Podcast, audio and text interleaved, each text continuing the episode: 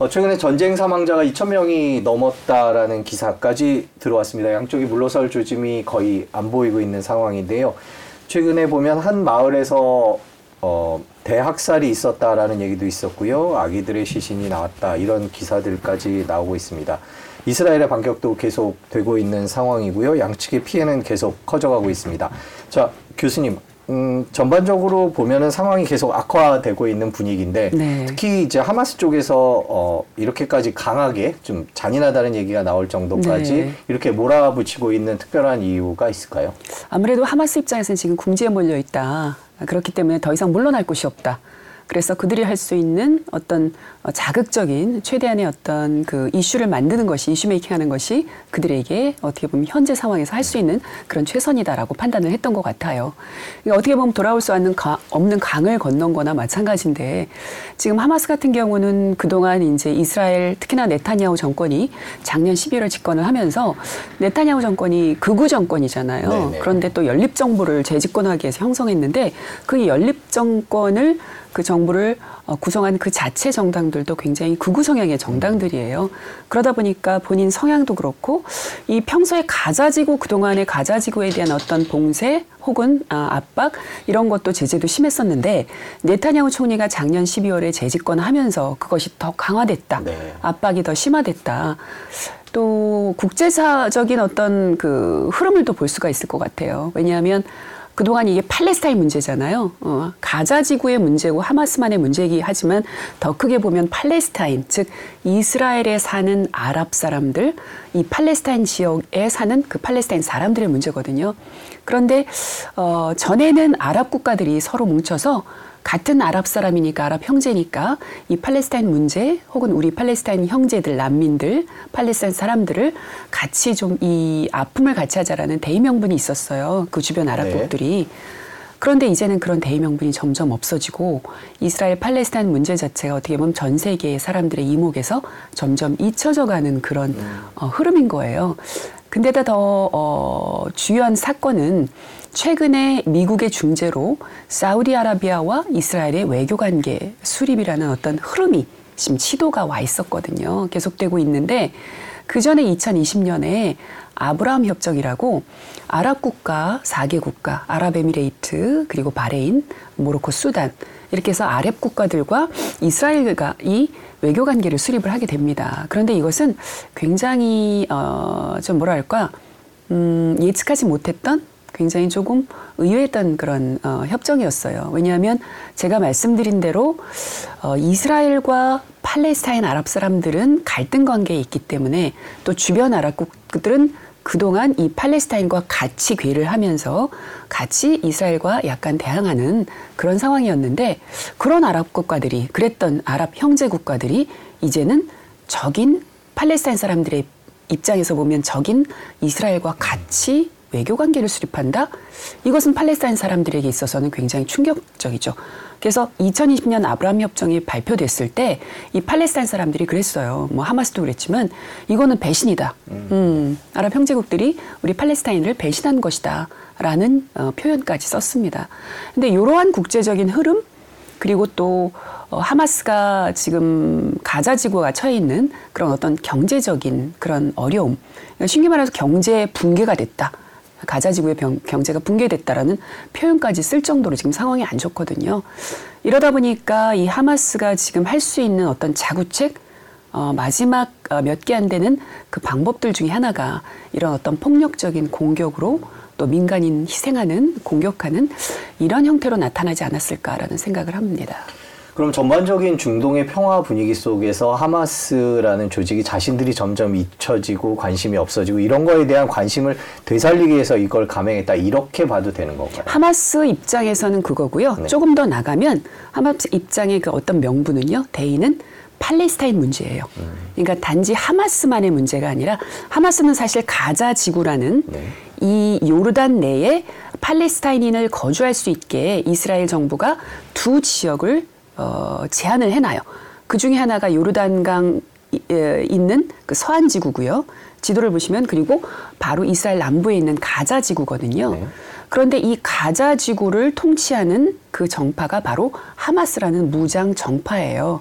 처음에 1987년에 이 하마스라는 조직이 설립되었을 때는 창설되었을 때는 그때는 뭐 정파가 아니라 정당이 아니라 그냥 이스라엘에 대항하는 어떤 무장 투쟁 단체로 설립이 네. 된 거예요. 조직이 된 거예요. 그래서 그때는 이제 무장 조직이었고 그것이 2006년에 선거를 합니다. 그래서 팔레스타인인들의 지지를 얻어서 이 의석을 확보하고 정당으로 거듭나게 되는 거죠. 그러니까 법적인 어떤 엔티티 조직으로 거듭나게 돼서 그 이후부터 이제 이 가자 지구를 어, 실효 지배하게 되는 통치하게 되는 그런 단체가 된 거죠. 정당이 된 거죠.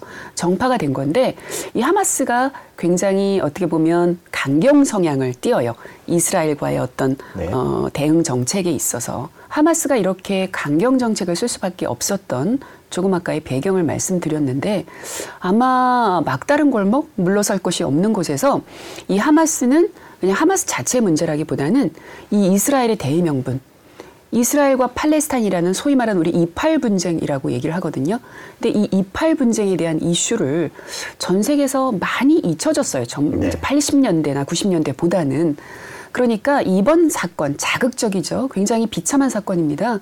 일어나서는 안 될 사건인데 이런 사건으로 통해서 어, 어떻게 보면 이팔 문제를 다시 수면 위로 부상시키려는 그런 목표도 있었던 것 같아요. 그런데 최소한 그 목표는 달성한 거죠. 그렇게 해서 공격을 했지만 이스라엘의 반격이 강력하게 이제 이루어지고 있습니다. 그 공격을 시작하기 전에 이스라엘이 이렇게 보복할 거라는 거는 계산이 가능했던 문제인 것 같은데 그거를 감당하겠다라고 물론 결심을 했을 텐데 감당할 수 있는 건가요? 앞으로 전황이 어떻게 될까요? 그 어느 정도 네. 힘의 차이가 어떨까라는 생각이 듭니다. 얼핏 생각할 때는 이스라엘 네. 쪽이 압도적일 것 같긴 한데요. 맞습니다. 군사력이나 첩보력이나 뭐 모든 면에서 정보력에서 이스라엘은 압도적입니다. 사실 그런 객관적인 어떤 통계 수치상의 비교를 한다면 하마스는 상대할 수가 없죠. 그런데 그럼에도 불구하고 하마스는 그동안 차근차근 치밀한 계획을 했던 것 같고요. 이번 공격의 양태를 살펴볼 때 이스라엘이 분명히 이 하마스 가자직을 이렇게 봉쇄하고 공격한다고 엄청나게 피해 보복을 할 것이라는 것을 예상했을 거예요. 네. 그럼에도 불구하고 많은 민간인들, 즉 가자 지구의 민간인들의 희생이 있을 것이라는 예측에도 불구하고 네. 하마스는 그 공격을 그걸 감내하고 공격을 했던 거죠. 그래서 앞으로의 전황이 어떻게 될 것이냐라는 부분에 있어서 상당히 답변드리기는 쉽지 않은 부분인데요. 네.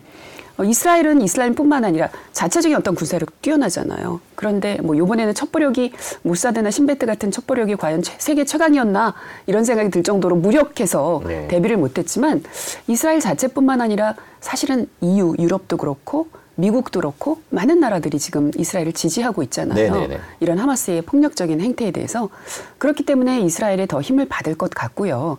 하지만 그럼에도 하마스는 자신들이 할 수 있는 지금 어떻게 보면 최후의 선택을 이런 테러라든지 아니면 민간인 학살이라든지 이런 어떤 피해 고, 공격 이런 것들을 자행한 것이라 어, 아무래도 군사력으로는 이스라엘이 더 우세를 하죠. 그런데 문제는 이제 관건은 변수는 지금 하마스가 어, 납치해서 억류하고 있는 인질들이에요. 인질들이 지금 한 150명으로 네. 추산되고 있어요.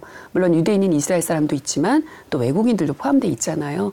근데 그들의 행방이 위치가 파악이 안 되고 있다는 거죠.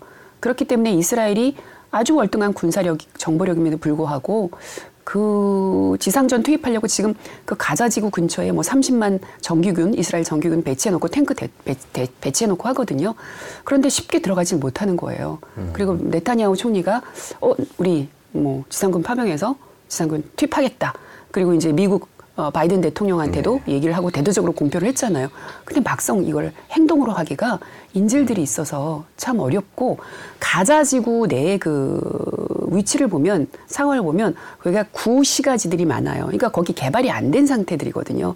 왜냐하면 이 이스라엘 정부에서 2007년에 이 어, 하마스가 정파로서 수립이 된 이후에 뭐 물도 끊고 제한적으로 뭐 전력도 시간 제한 둬서 끊었다가 하고 심지어 생필품까지도 들고 나는 것을 통제를 해왔기 때문에 상황이 어려워서 그 안에 뭐 도심을 건물을 개발을 할 수 있는 그런 상황이 아니었어요. 그러니까 구시가지예요. 네. 굉장히 골목이 좁고 복잡한 거죠. 그래서 이스라엘 정규군이 파견되더라도 이런 어떤 그 지리적인 어, 복잡함 이런 걸 얼마나 또 극복할 수 있느냐도 문제고요. 그래서 이스라엘이 어제 발표를 했죠. 그렇다면은 이 하마스의 지도 지도부들, 하마스 대원들을 어, 찾아서 어, 암살을 하겠다, 죽이겠다라고 했는데 그래서 많이 이제 폭격을 하고 있어요. 가자 지구에 뭐 500여 곳 되는 데를 폭탄 터트려서 계속 공격을 하고 있는데 사실 하마스 대원만 찝어서 죽이기가 쉽지가 않죠. 네. 그러니까 어차피 가자 지구 내 민간인들의 희생은 결국 불보듯 뻔한 거예요. 네. 하마스 입장에서는 그런 것 같은데 저 최근에 또 나온 기사가 이란이 배우다라고 해서 이제 더 논란이 중동 문제가 더 커지는 거 아니냐 뭐 경제적으로든 전쟁 측면에서든 그런 얘기가 나오는데 이란은 또 우리는 아니다라고 선을 긋고 있는 네. 것 같기도 하고요. 지금 기사가 나오는데 하마스 공격의 배후를 부인했다 네. 이렇게 얘기를 합니다. 네. 어떻게 보고 계세요? 하마스와 이란. 음, 이란은 공식적으로 부인을 했습니다. 우리는 직접적인 개입이 안 한다. 그런데 어, 제 생각에도 이란이 이번 공격을 하마스에게 이렇게 이렇게 공격해라고 직접적인 지시는 안 했을 거예요. 네. 아마 그건 거의 분명해 보이는데요. 이란과 그동안의 하마스 그리고 여기에 연계된 레바논의 무장 정파인 무장 조직인 그 헤즈볼라의 관계를 볼 때는 굉장히 끈끈한 관계예요. 네. 서로 이란에 도움을 주고받고 특히나 하마스는 이란에 뭐 헤즈볼라도 마찬가지지만 이란으로부터 무기 지원이라든지 아니면 뭐 전술 지원이라든지 군사 지원이라든지 심지어 자금 어, 조달까지 많은 그 지원을 그동안 받아왔거든요. 그렇기 때문에 이번 일의 배후에 이란의 입김은 분명히 있었다. 그동안의 어떤 지원은 있었다. 바탕은 있었다. 하지만 이번 일을 직접적으로 이렇게 이렇게 해라고 직접적인 이란의 지시는 어, 있지 않은 것 같아요. 어, 없는 것 같아요. 네. 그래서 이란은 그것에 대해서 적극적으로 공식적으로 부인을 하고 또 미국도 마찬가지로 어떻게 보면 어, 심증은 있지만 왜냐하면 그동안 계속 지원을 네, 해왔으니까 네. 아, 심증은 있지만 이번 사건에 이란이 배우다, 이란이 직접 개입했다, 이란이 지시했다라는 어떤 물증은 없다. 라고 지금 바이든 대통령이 계속 얘기를 하고 있는 거죠. 지금 가장 이란과 관련돼서 이제 경제적인 측면에서 놓고 보자면 미국이 이란을 추가 제재한다거나 이란이 반발해서 호르무즈 해협을 봉쇄한다거나 네. 하면 이제 유가가 더 오를 수도 있고 경제적으로 어려움을 줄 수도 있다라는 이제 가설 하에 여러 가지 얘기들이 돌았는데 지금 일단은 그렇 지 않다라고 보는 분위기가 더 우세하다는 말씀이신 거죠. 많은 우려가 있어요. 지금 말씀하신 우려들, 이란의 개입설, 그것으로 인한 미국 정부의 이란의 추가 제재 등이 있는데요. 저는 그런 가능성은 크지는 않다고 보는 네. 것이 지금 미국의 입장이 특히나 바이든 행정부의 입장이 굉장히 급해요. 왜냐하면 내년 11월에 대선이 있잖아요. 네.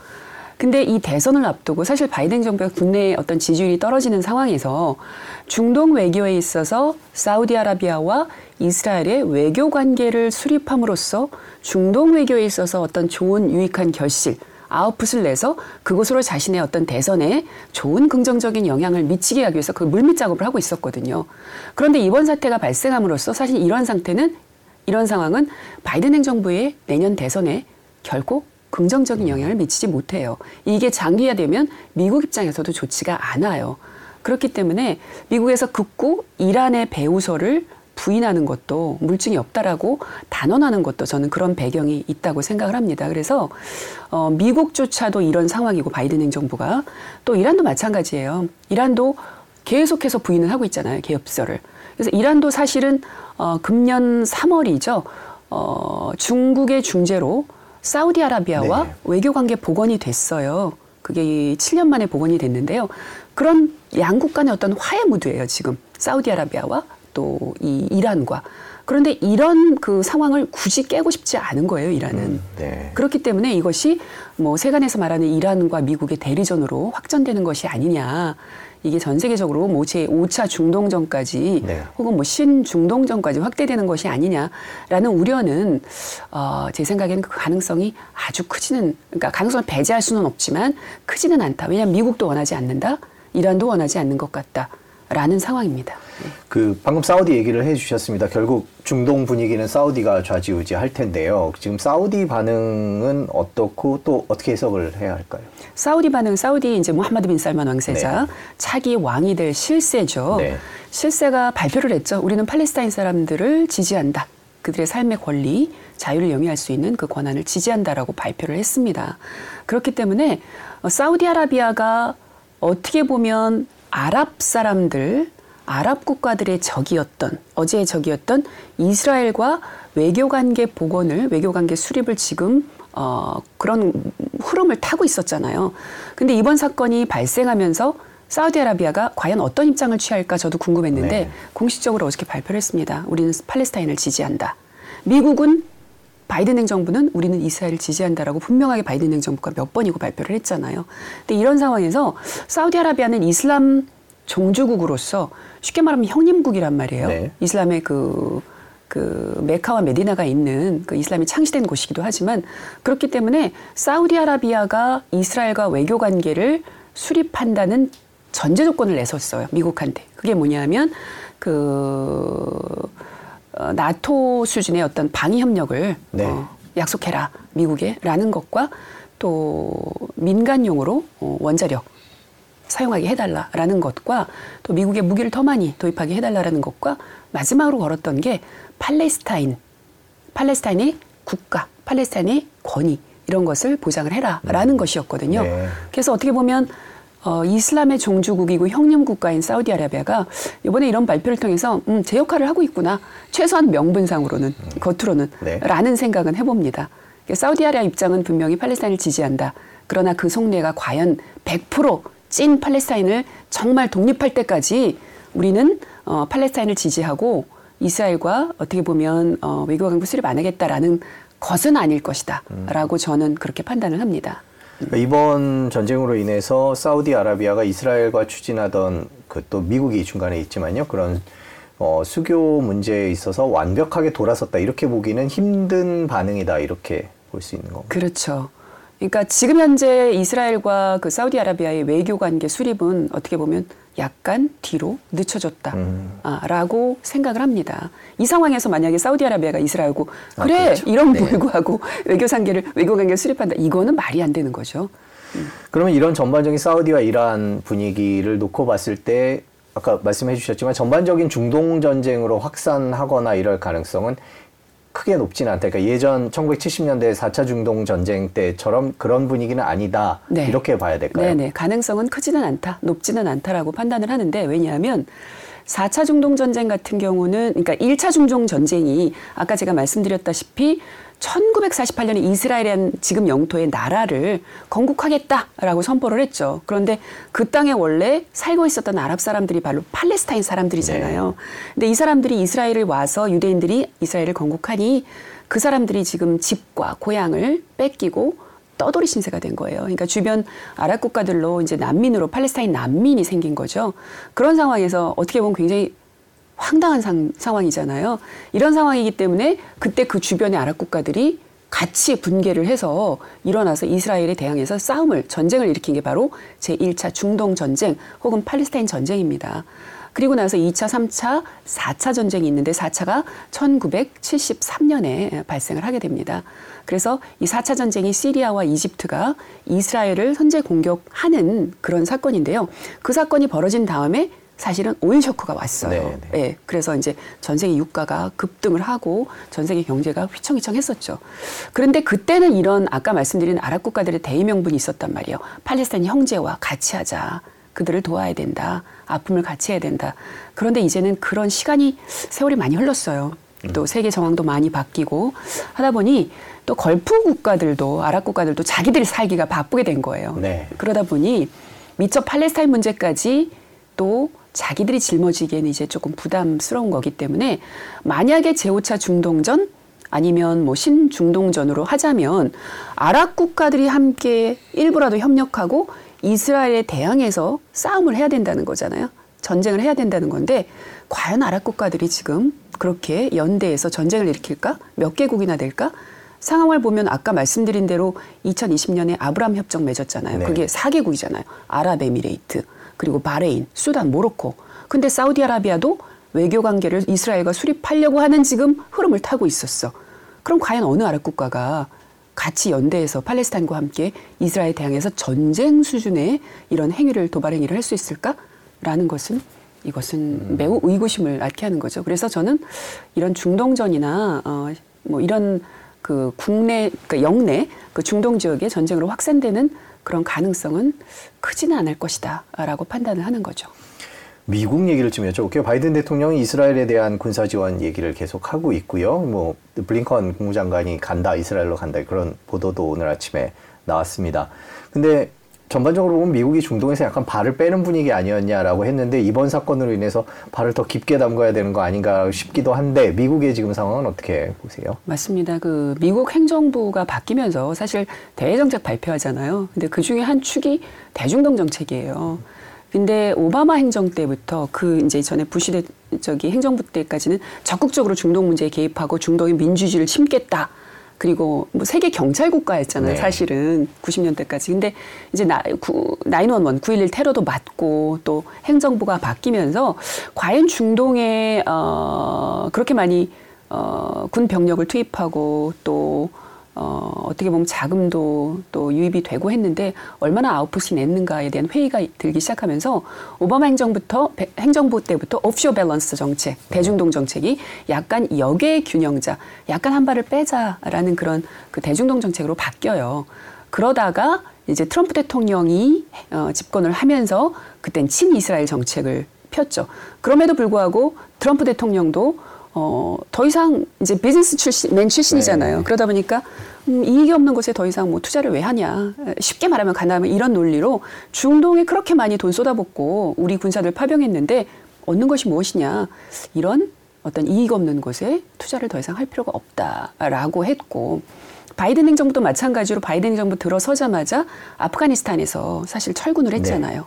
이런 여러 가지 상황이 미국이 중동에서 발을 빼려고 하는 그런 정책이었는데 이번 하마스 공격으로 인해서 이 미국도 그동안 이스라엘 팔레스타인 문제를 너무 간과했다.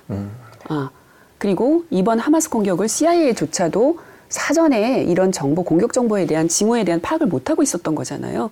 미국 내 이런 상황이나 사태, 오판론에 대한 비판이 굉장히 거세게 일고 있어요. 네. 저도 잘 이해가 안 가요. 어떻게 CIA에서 이걸 못 잡았지? 그리고 이스라엘 세계 최강의 정보기관이라는 모사드가 이걸 못 잡았지? 심지어 그래서 이런 얘기 나오잖아요. 어, 알고 있었다. 네. 모사드에서. 네, 네. 어, 근데 그거를 묵과했다. 그냥 하마스가 공격하게 내버려 둔 거다라는 얘기까지 나오고 있잖아요. 그 가능성에 있어서 가능성을 일축하기는 힘들어요. 단몇 퍼센트라도 가능성은 있어 보여요. 음. 네네. 하지만 쉽지는 않죠. 그러니까 CIA도 그런 면에서 음, 만약에 대선이 코앞에 다가오지 않았다면 CIA에서 묵과할 수도 있었다라고 뭐 1%라도 생각을 할 수 있겠는데 대선이 코앞에 있기 때문에 과연 알면서도 그걸 묵인하면서 이스라엘이 하마스 공격을 당하게끔 해놨을까? 그거는 조금 네, 아니, 가능성은 네. 어, 적어 보여요. 예.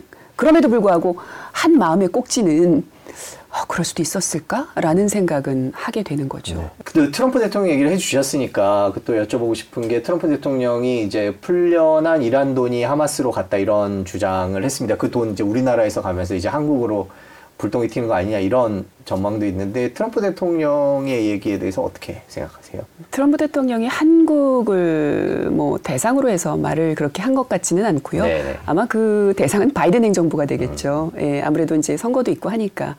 근데 이제 한국에 동결됐던 자금이 결국 바이든 행정부 때 최근에 까따를 거쳐서 이란에 어, 들어갔는데 그것이 이제 목적이 제한적이죠. 인도적인 목적, 의약품을 구매하는 그 목적 하에서만 쓰게 되기 때문에 트럼프 행정부처럼 그 트럼프 대통령이 전임 대통령이 말했던 것처럼 그게 어, 무기화돼서 자금으로 하마스로 흘러들어갔다 그런 가능성은 저는 높지 않다고 생각합니다.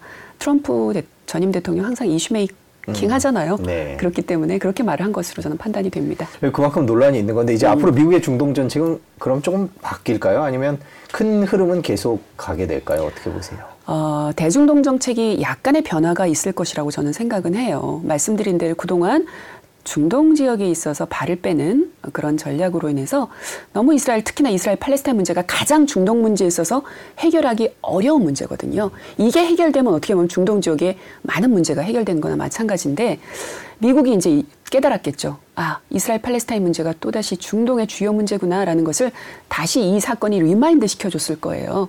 그렇기 때문에 이 팔레스타인 문제 어떻게든 해결해야 된다. 그래서 사실 중국이 요번에 커마라 아무리 그동안 미국이 어, 무력 개입하고 했어도 중동의 평화는 오지 않았지 않느냐, 이 봐- 보지 않았느냐. 그래서 두 국가 해법. 결국 1993년에 오슬로 협정에서 그 영토, 지금 이스라엘 영토에 이스라엘과 팔레스타인이라는 두 국가가 공존하는 2017년에 그 제3차 중동 전쟁 이전의 국경선으로 해서 이들이 어, 두 국가가 함께 공존하는 이 두 국가 해법을 가야 된다. 어, 무력 충돌로 이거 해결할 수 없다라고 중동이 또 이제 아, 중국이 이제 얘기를 한 거죠. 그래서 슬슬 다시 이 두 국가 해법 문제가 다시 또 얘기가 거론이 되고 있는 거예요. 네.